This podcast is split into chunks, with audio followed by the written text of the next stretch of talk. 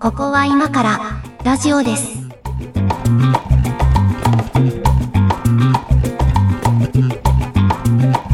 ここは今からラジオです。お相手は上書きです。猫屋敷です。よろしくお願いします。はい、お願いします。他のトークテーマでやっててもね、やっぱちょいちょい頭をもたげてくる話題がゲーム話なんですけど、まあ、あの、ぶっちゃけあの、なんでしょう、8月、9月の上旬、うん。 9日に発売されたスプラトゥーン3以来、僕、スプラトゥーンしかやってなく て、頭の中の、なんかね、多分ね、8割くらいがゲームなんですよ、今。 8割ゲームで生きてる人あんまりいないんじゃないですかね。切れてる、なんかそのね、周囲というか、世間に感謝って感じですね。いやいや、あの、今日ね、ちょっとだから、あの、またゲーム話をするんですけど、うん、うん。あの、あれなんですよ。僕はスチームゲームおじさんなので、はいはい。ハードがパソコンなんですよ。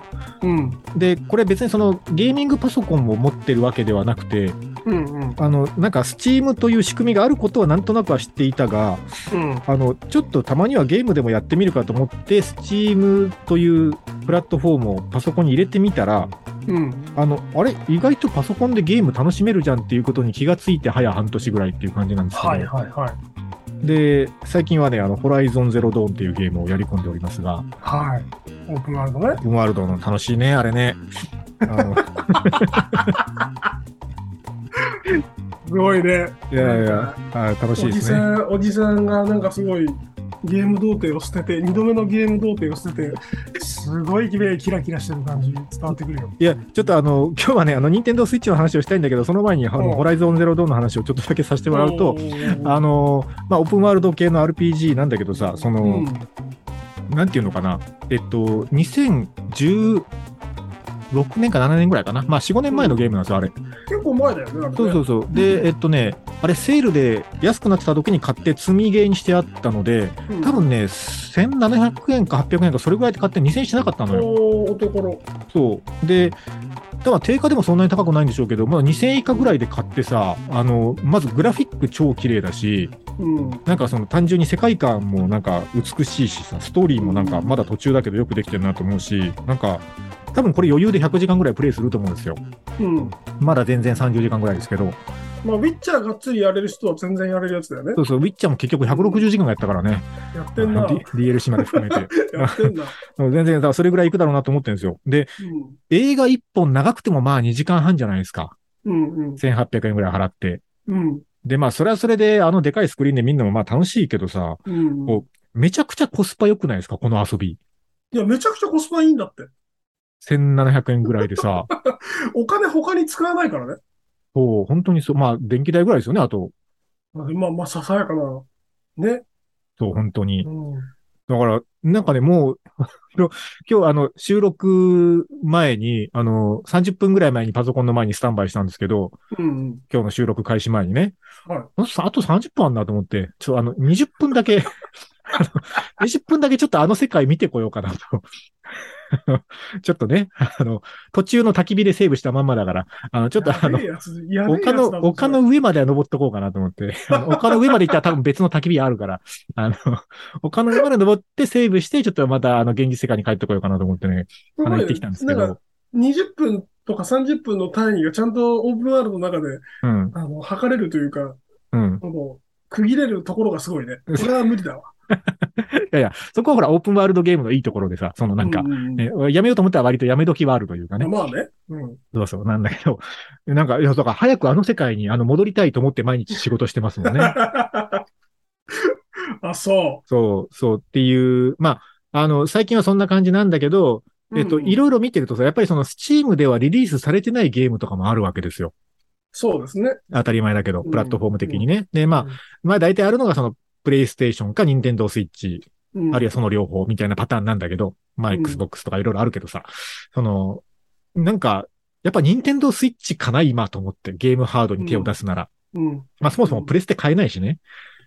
えっと、まあまあ、そうね。その、ホライゾンドゼロドーンとか PS4 なんで、もともとが。うんあの、まあ、やろうと思えばできるし、今別に PS5 の、うん。でしかできない、その、えっと、独自プラ、独占プラットフォームの作品があるかっていうと、そんなにないから、うんえっと、別に焦って PS5 じゃなくてもいいいいと思うんですよ。だから選択肢としては、スイッチか、えっと、PS4 か、あとうん Xbox かなんですけど、スス Steam を持ってれば別に Xbox 買う意味ないんで、はいはい。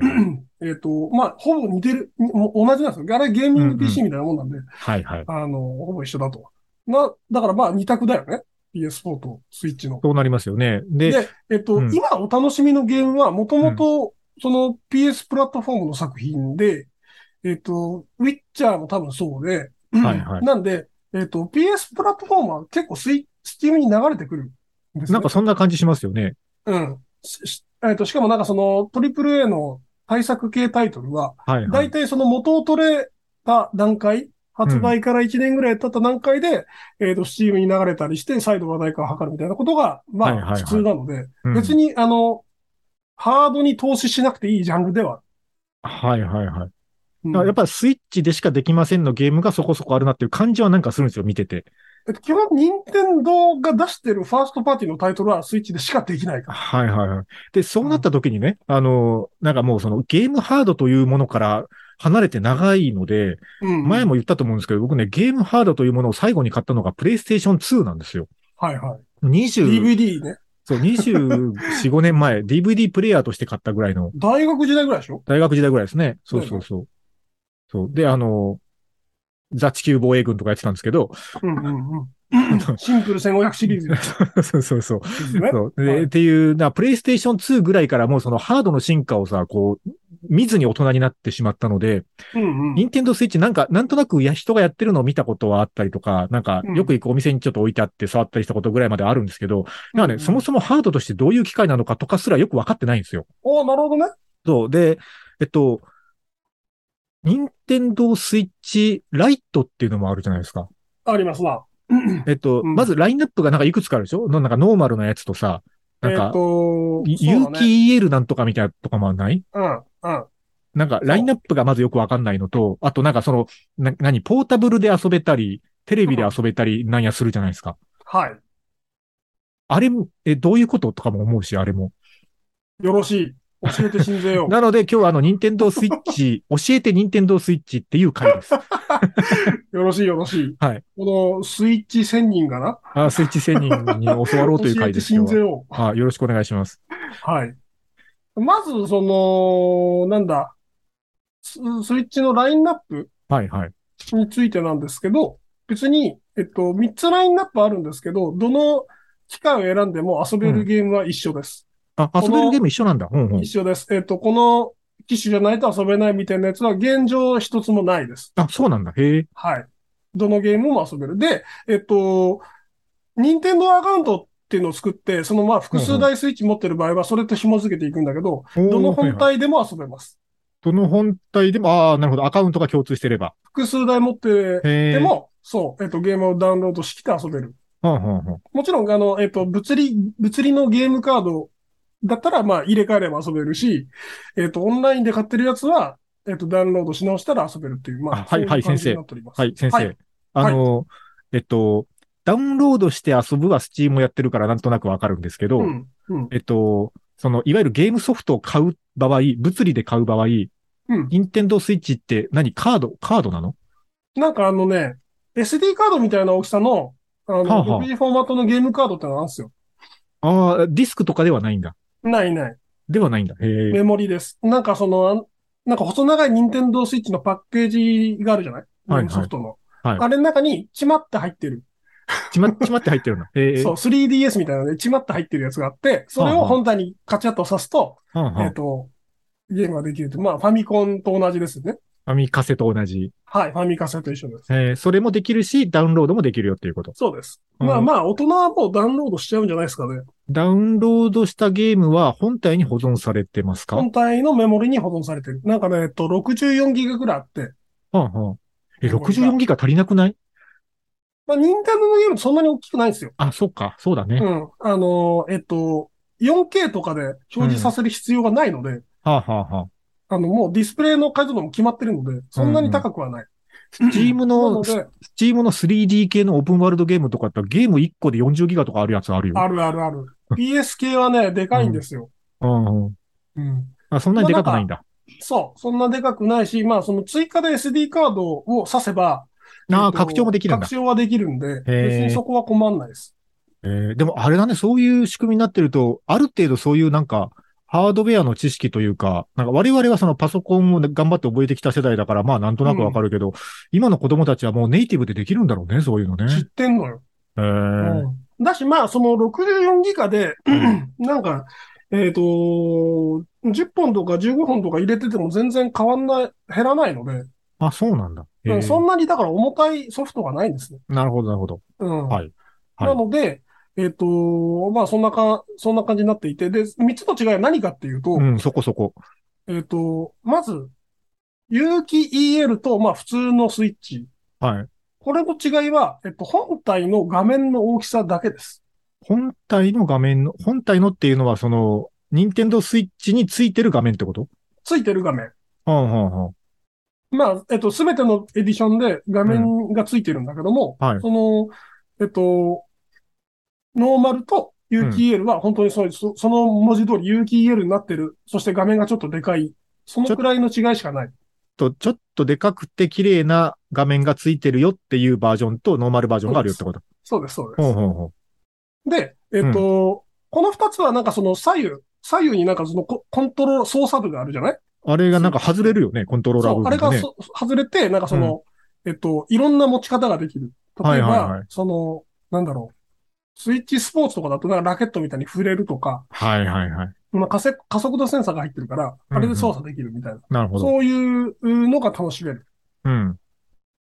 で、まあ、その、えっと、二人プレイとかも、一台のスイッチでできる。ああ、コントローラー二つに分けてね。そうそうそうそうそう。はいはい。っていうのができるのが、その、はいえっと、有機 EL とノーマル。はい。で、スイッチライト。ライト。ライトは、う えっと、左右のコントローラーが、うもんうその、はめ殺しになってますという。本体と一体になってますという。外れないんだ、あれ。外れないんです。ああ。で、うん。えっと、当然、その、Wii、Wii じゃない、えっと、スイッチ、リングフィットアドベンチャーとか、はいはいはい。あと、ボクシングのやつとか、そういう、うんあの、切り離さないと、うん本体から離さないと、プレイできないタイプのうんア。プリケーション、えっと、ゲームは使えないです。は使えないんだ。ああ、な使えるほないど。です。うんうんうん。ソフトを入れて起動することはできるんだけど、うんなんか、コントローラー別に繋ぐとか、ああ、しないとそういうことになるのか。うん、えっていえ。うのが、えっと、大きな違いとして一つあって、もう一つが、はいはいえっと、有機 EL タイプとノーマルタイプは、これあの、えっと、なんか、充電台みたいなドックって言うんだけど、あ充あ、ドッ電クね。はい台はい。を、うんえっと、テレビとつなぐことで、1台までつなぐことで、テレビに投影できるんですよね。はあはあはあ、なるほど。まあ、そりゃそうでしょうねって感じだけど。まあ、か家庭用だよね。家庭用の感じだよね。うんで、スイッチライトは、えっと、うんテレビに USB-C でつなごうが、うんうえっんと、テレビに投影ができないです。出せないんだ、ライトは。出せないです。じゃあ、もう完全ポにータブルで携帯遊ぶ、そう。ポータブル専用機ってことか。そういうことです。ああ。まななので、あ、うん。お値段が1万円ぐらい安いですよ、みたいな。はあ。まあ、もうその時点で、あの、お、おじさんは目を守るために大画面が必要なので、あの、ライトは選択肢から外れますね。そうですね。ああ、そういうことか。で、有機 EL と、うーんと、本体、本当にもうディスプレイぐらいしか大きな違いがないんですけど、うんうん。あの、本体、 本体だけでそのなんか、立つように、後ろになんかスタンドがついてるんですよ。はいはいはい。なんかその、テーブルの上に本体を立てかけて、このスタ、スタンドを出しておいて、うんうんえっと、コントローラー取り外して手元で遊ぶみたいな。うんうん。なるほどなるほど。テーブルモードって言うんですけど、このテーブルモードをやるときに、旧本体だとなんかその角度が、えっと、一通りの角度しかない。はあはあだけど、有機 EL だと結構この、なんか、自在に傾いてくれる とか、そういう細かいポイントは違います。ああまあ、まうあ、んどっちでもいいかな、それはって使わ感じだないでねしょ。使わないでうんしょ。使わないテかーらブルねに投影するっていう使い方を中心に考えるんだったら、うんうえっと、そん。の二つはどっちでもいい。へえ。うんなんかほら、でも、任天堂スイッチってもうほら、発売してから、まあ何年か経つでしょ、もう。 7年ぐらい経ってんじゃないですよね。なすうんなんか、ちょっと心配だなと思うのは、その、こう、また次のハード出んじゃないのっていう気もしてて。えっとですね、うん。この間スプラトゥーンが3日で300万本売ったじゃないですか。あれすごいね。うん。うんこの、こんだけソフトが売れるハードを世代交代させるっていうのは握手でしかないので、多分やらないです。やらないんだ。もうしばらくはスイッチで頑張れるもう2、3年はいけると思います。そうなんだ。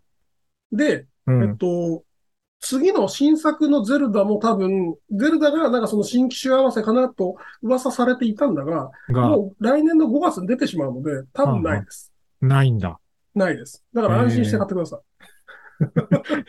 えっと、あのーもうほら、プレステ2の時代から進化してないからさ、はあの、もう今のスイッチとかは基本的にもうあの、オンライン環境必須なわけでしょい。うんうん。そうだね。だからうんオンライン対戦とかオンラインゲーム的なものもあるんですよね。それこそプスプラトゥーンはオンライン対戦ゲームですし、はんはん。うーんと、オンライン対、まあ、エイペックスレジェンズとか、エイペックスそうね。いうなんかその、のシュ、シューターとかもあるし、うーん、まあでも逆にその、オンライン対戦でないものもたくさんありますね。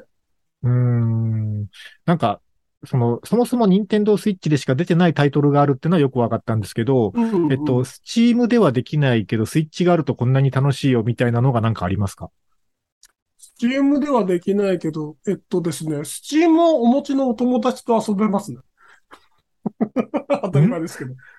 えつまり、えっと、スチームをお持ちでない、はい。えっと、方とはあ、オンはラインあーで一緒にゲームするとなるか、ほどな。マリオパーティーとかね、そういうやつ。ねやっぱなんか、基本がね、基本があんまり誰かと一緒に遊びたいとかっていう欲はそんなにないんですよね。うんうんう全然コンピューター相手でいいんですよね。その意味で言うと、まうあん一人だ、例えば、えっと、シミュレーションゲームみたいなやつやるとすると、うん。えっと、あれ、なんだっけ、ファイアーエンブレム僕好きなんですよ。ああ、ファイアーエンブレム、はいはい。まあ、これも任天堂のファーストなんで、スイッチでしかできないんですけど、うん。えっと、まあ、テレビでダラダラやるじゃないですか。はいはい。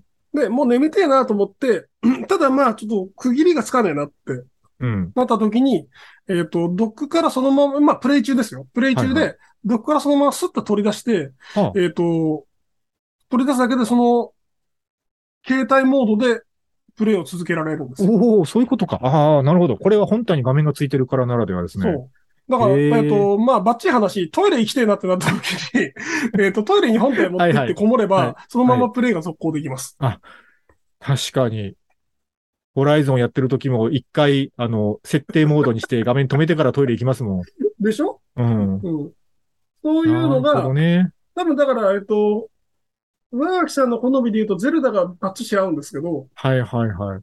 ゼルダもオープンワールドなんで、多分来年5月いや、もう前作もあるので、前作からゼルダがそっか。良いので原、作もあるのか。なるほなどんですねけ。ど、えっと、それももう、プレイしてた時は僕は、なんか、そんな感じでしたね。その、えっと、ポーズとかすることなく、ああ、トイレ行きたいってなったら、持って、へえ、持っていく。プレイして、で、帰あってそきてれテはレビでやるっていう。確かにスチームじゃできないな。いや、僕ね、まだちょっと聞きたいことあるんですけど、ちうんうんょっと一息入れようかな。時間的にね。じゃあ、ちょっはいとはい猫屋敷さん、ちょっと曲をお願いします。はい。えっ、と、じゃあ、バスストップでカンフーファイティング。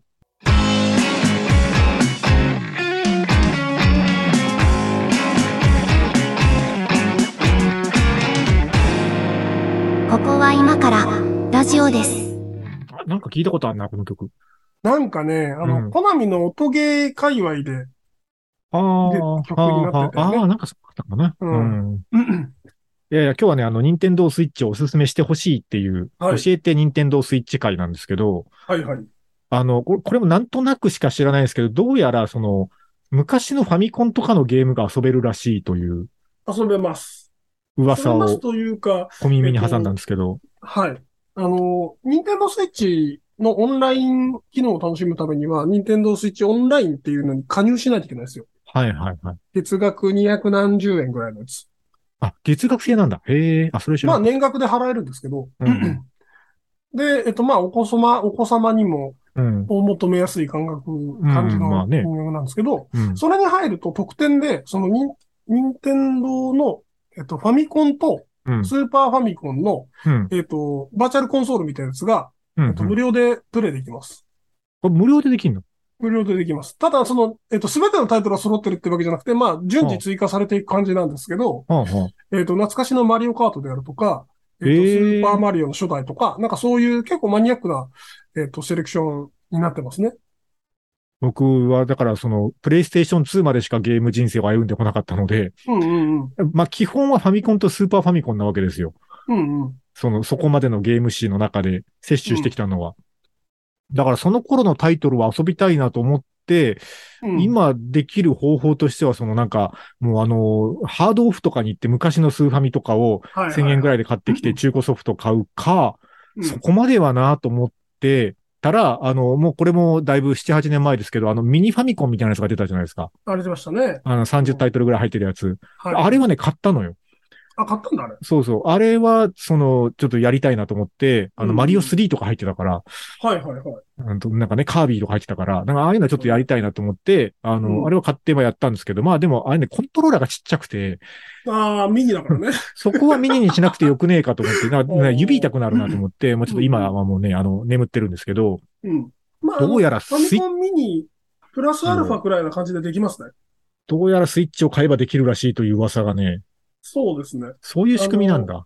で、あと、その、多分、ファミコンミニとかにも、えっ、と、ついてた機能だと思うんですけど、その、えっ、と、巻き戻しとか、はいはいはえっい。と、その場セーブとか、その場セーブなんかね、そのあれ便利ですね。うん、そういう機能も普通についてるので、うん。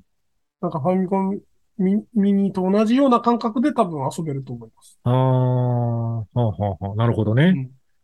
あと、あの、スチームゲームおじさんとしてはですね、うんうんうん。僕はあの、スチームセールを漁るのが好きなんですよ。はいはい。僕はあの、プレイステーション2まで遊んでた大学時代ぐらいまでは、あの、うなんか暇な時に、その、中古ゲーム屋みたいなところによく行ってたんですよ。バイト帰りとあーか。そうね。あったね、いっぱい。もう最近は全然見ないですけど、うん。なんか、そういう店いっぱいあるじゃないですか、なんか。ワンパク小僧みたいなワやつ。ンパク小僧みたいな、そうそうそうそう。はいはいああいうところに行って、なんかそ、それこそガレージセールとかになってる500円均一みたいなやつとかにたまにこう、おもろいのがあったりするので、うんうんうん。あそういうのとかをなんか物色して、まあなんかいろいろ雑多につまみ食いしてるものの中から時々手を出して、あ、これ面白いじゃんっていうのを見つけるのが好きなんですよ。だうんうんうん。からスチーム、スチームのセールとか結構そういう場に近くて、うん。なんかこう、往年の名作、もう10年前ですけど、なんか名作みたいなやつがゴンって投げ売りされてたりするので、うんうん。そういうのいっぱい積んであるんですよ。まだ全然はい起動、起動したこともないやつがいっぱいまだライブラリーに眠ってるわけですよ。はいはいはい。そういう遊び方はスイッチでもできますかね。えっと、トリプル A タイトルが並ぶことはあんまりないんですけど、うん。えっと、スチームでセールやってる時には、任天堂のオンラインストアでも、そのインディータイトルのセールをやってることが多いです。うん、あ、インディータイトルとかもスイッチで変えたりするんだ。むしろインディータイトル強いんですよ、スイッチって。ええそうなの任天堂がね、そのオフィシャルで、えっと、インディーワールドっていうコンテンツを配信してるんですけど、うんうん。えっと、それくらいそのインインディーに力入れてて、うんうん。でスイッチで、その、ある程度、あスイッチで、スイッチで、スティームで、ある程度、その、安定性が固まった、一定のへ水準に達したゲームに関しては、バンバン出てきます。え、うんあそうなんだ。うん。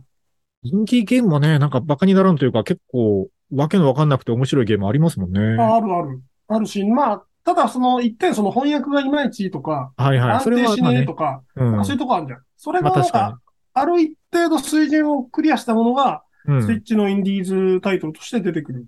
へえ。うん。それあれなんですかその、えっと、任天堂アカウントと紐づいてるから、その決済料金とかもそこから引かれる感じですかそうですね。ええあ、じゃあ、そう楽ですね。楽々、ほあの、他の、そのマリオとかと同じような感じで買えます。ええそれもだから同じ本体とかに保存されていくんだ。されていく。タイトルとして。そう。へえ。だから、インディーズ、僕結構インディーズはスイッチでたくさん買ってますね。うーん。うん。これはちょっと見てみたいなで、なんかね、別にあの、任天堂がそう言ってるわけではないんだけど、うん。スチームのセールに合わせて値下げをたまにこうしてることがあ多あい、本当に。そうなんだね。だって、スイッチの、えっ、と、スチームの方が安く買えるってなっちゃうじゃん、そらそうだ。うん 合わせないと。うんそらそうだ。ええなるほどね。そっか。え、スイッチは今、プレステみたいに品薄にはなってないんですか普通に店で買えるんですかまだ買いますね。まだ買たえだ、るこれ年末になると買えなくなるんで、早めに買った方がいいです。あ あ。確かにね。年末商戦ね。年末必ず品薄になるんで、はあ、はあはでも来年ゼルダが出るって決まっちゃったんで、あ、はいはえいっ。と、今年は結構売れるんじゃないですかね。あれほら、リングフィットとかの時もそうでしたっけあの、そういうさ、こうビッグタイトルが出る時、本体とセットでちょっとお得みたいになるじゃないですか。あのーこんな、この間で言うと、だからスプラトゥーンと3のセットみたいな。もう出てたんですかね。うん。うん。そう、別そうにいあう、のね、安くはないのよ。安くはないんだ。うん。なんかその特別なエディションってなってるだけで、うんうん。あのー別に安くはないです。あ、安くはないんだ。ああいう時に買った方がお得なのかなと思ってましたけどね。でなんかあの、特別な本体が欲しい人はどうぞっていう感じ。ああ、そういう感じね。あうあ、んじゃあ別に使ってもいいの。うん。使ってもいいです。えっと、ものすごい、ものすごい現実的な、あの、細かいところを聞きたいんですけど、そのはいド、はいドックとテレビとつなぐのは HDMI ケーブルですか HDMI です。ということは PC のモニターにも出せますよね出せます。出せますよねでドックを経由すれば出せる。ドックを本経由体すればから直接出すことはできない。あということですね。うん。だからドックを2つ買えば、PC とテレビにそれぞれくっつけておけば、どっちのモニターでもだ出せるっていう。ああ、いやあの、僕はあの、だから仕事部屋が、まあ、イコールゲーム部屋なんですけど、うんうん。あの、仕事用のあの、ツインディスプレイの片方がゲーム専用になってて、はいはい。で、これにその Steam は全画面表示をさせてるので、できれば同じ、。 仕事用のツインディスプレイって言ってんのに。あの、同じ、同じディスプレイに、あの、任天堂スイッチからも出せるといいなと思って、だから間に HDMI セレクターとかをかまして、あの、パソコンからの出力と、あの、スイッチからの出力と切り替えて遊べると、この部屋がよりゲーム部屋になっていくなっていう、あそのう、そう。あの、そういうイうメージなんですけど、ちも似たような構成で、まあその、うちはゲームキーを複数つないでますけど、セレクターにうんうん PS4 と PS5 とスイッあチなるをほ入どれて、えー、選んで使ってますね。全然それで問題ないです。と、あの、えっと、音なんですけど、うん。あの、うちは専用の、あの、こう、音音響システムというか、スピーカーとか、はい。アンプとかに、あの、パソコンからオーディオインターフェースをかまして音を出してるんですが、はい。えっと、スイッチからの音の取り出しは HDMI だけですか一択だね。だね。まあ、ああそっの、かえっと、アナログがついてるけど、イヤホンジャックはついてるけど、イヤホンジャックか。なるほど。うん。うん。それだけですね。じゃあ、イヤホンジャックからインターフェースに音を返すか、まあね、俺調べたことないんですけど、USB がついてるんですよ。ドックに。 USB。ドックに USB が入るようになってるんですよ。で、これはあが、これ何をつなぐの、普段はそのコントローラー優先で繋ぐときとかに使うんですけど、ああ、そういうことか。はいはい。もしかしたら、うん。えっ、と、オーディオが入ったり出たりするかもしれない。が、 USB からオーディオ出力取れるかなわかんない。どうですなかんねか、その、試みたことがないので、わかんないですけど、ジえャックがあるとしたらそのくらいなのよ。あとはあれですね、HDMI はあの映像と音声信号を両方送ってるので、ここにスプリッターをかまして映像と音を分けるですね。取り出せばいいね。ということですね。うん。あーはー大体構成が見えてきましたよ。あもう構成組んでるんじゃん。合うじゃん、それ。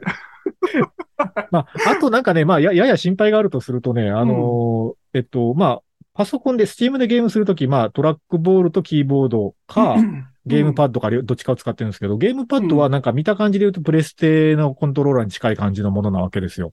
そうですね。エレコムとかだけど、あ、エレコムだよね。うん、うん、おと持かだちのけやつど、が。そうそう。だけど、えっと、なんか、ニンテンドースイッチのコントローラーって、あれ使いにくくないですかなんか見た感じ。えっと、プロコン的なものあ、いいや、えっと、その、標準のやつ標準でついてるやつ、なんか、その、あ、あうんまりエルゴノミクスデザイン感を感じないんですけど、なんか、その、えっと、なんだろう、その、コントローラー、本体について取り外して、うえっん。と、パッドみたいなやつに、な形の、なんかその、側みたいなやつがあるから、それにくっつけて使うことができるんですね。ほうほうほう。で、それでも別にあの、そんなに困ったことはない。やりづらくはデルタくらないい。ならやってた。うんうん。んですけど、うん。えっ、と、今となっては多分やりづらいなと思っていて、なぜかというと、その、専用のパッドを触ったら多分、そっちの方がいいだろうなっていう。そういうなんか、サードパーティー製というか、外部のゲームパッドみたいなやつもあったりするんですか多スイ数、ッチ多、数あります。スイッチで使えるものも。ええ。多数あるんだ。うん。なんおかー、 Bluetooth で繋がるやつも、有線で繋がるやつも、両方ある。うん。あ、Bluetooth ついてるんですね。 Bluetooth ですよ。えっでとも、もしかしてこの Bluetooth ヘッドホンとかつなげる繋げる。あ、じゃあそれでいいじゃん。うん。そうだ ね。そうだね。 Bluetooth ヘッドホンだったら4つぐらいありますから大丈夫です。 Bluetooth ヘッドホン繋がりますね。ああ、うん大丈夫です。ああ、そういうことか。じゃあそうすりゃいいじゃん。うんうんなるほどそうねす。りゃいいじゃん。スプリットいらないじゃん。はい。あのーまあ、もう完全にただの購入相談になってきましたの で、えっと、一曲かけたいと思います。そうだ、あの、何も関係ないけど、えーはい何も関係ない曲をかけます。えー、夜逃げでワンルーム。ここは今からラジオです。ラジオです。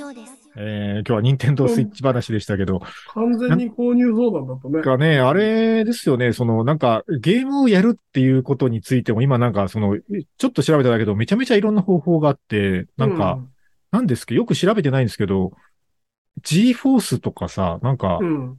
G-Force だっけあれ、なんかグラフィックカード系の会社がそういうゲームのサブスクみたいなサービスやってたりしないですか GForce Now かな ?G-Force Now だっけなんか、うん。そういうのはありますよね。いくらか払あるって、月2000円ぐらいでゲーム遊び放題みたいな。まあなんかそういうのって、なんだろう。えっと、なんだっけ。ゲーム会社単位でやってたりするし、はいはい。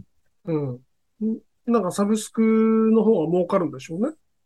まあね、うん。まあまあ言うてもね、言うてもそのやりたいゲーム偏ってるからなとも思うので、まあなかなかサブスクは手が出ないんですけど、うん。そうだね。なんか今聞いた感じだと任天堂スイッチがやっぱり良さそうかなっていう感じおはしすますすめね。ですね。なんかその、うんと、さっきも言ったのプレステでしかできないゲームはそのうちパソコンでできるようになるんですよ。はいはいはい。ほっといたら。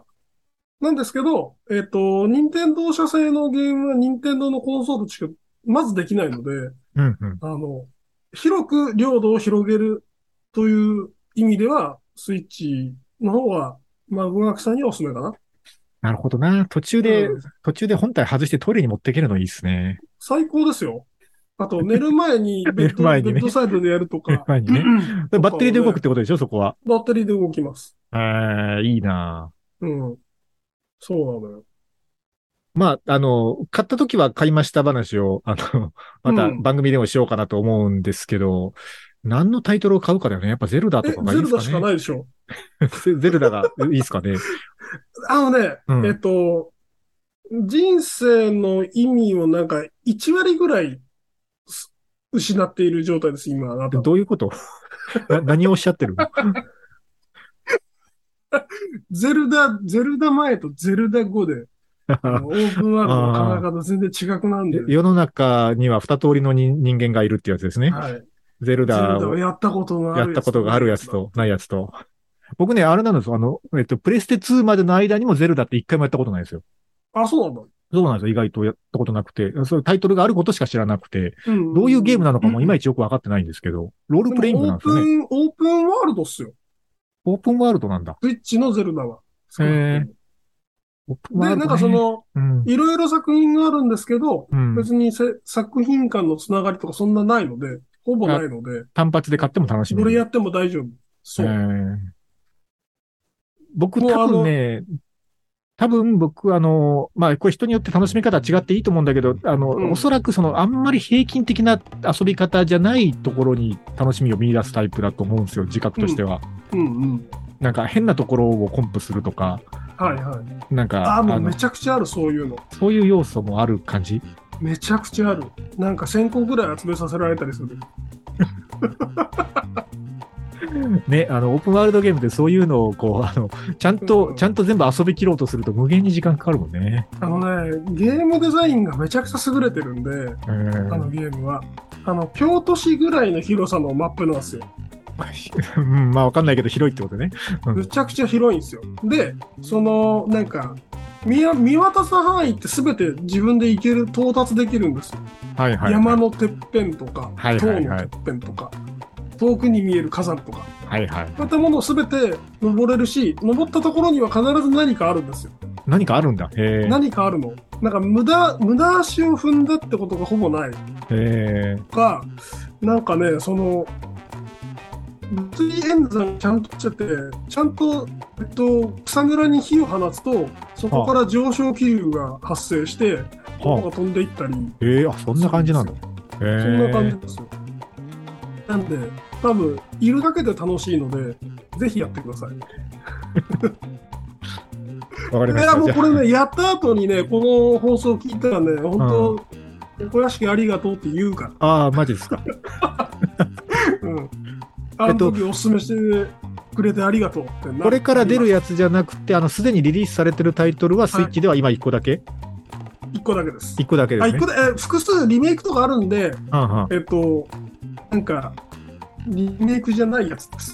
リメイクじゃないやつをリメねイ。クじゃあないやつ。ーおおすすめはそれってブこレとス・だね。オブ・ブレス・オブ・ザ・ワイルドっていうブレス・オブ・ザ・ワイルなドん。ですけど、はい。なるほど。まあ、買ってやってみたときは、またそういう回が放送されると思うので、いつになるかわかりませんけどめ。もう、もう、もう、俺、もう、なんか、早く帰りたいって言ってる絵が浮かぶもん。ななんならちょっとあの、この、この収録そろそろ終わって、またあの、ホライゾンの世界に戻ろうとしてますからね、 今ね。こういう生活そにんななるや感じ、つそんな感じ、そんな感じだった、はい俺も。 はい。ということで、我々は多分それぞれの世界に帰ると思いますので、えーはそろそろお開きにしたいと思いますが、今日はスイッチについて教えてっていう回でした。えっ、と、番組へのメッセージ、そして、えっ、と、YouTube への高評価、チャンネル登録お待ちしております。今日もあありがとうございました。。はい、ありがとうございました。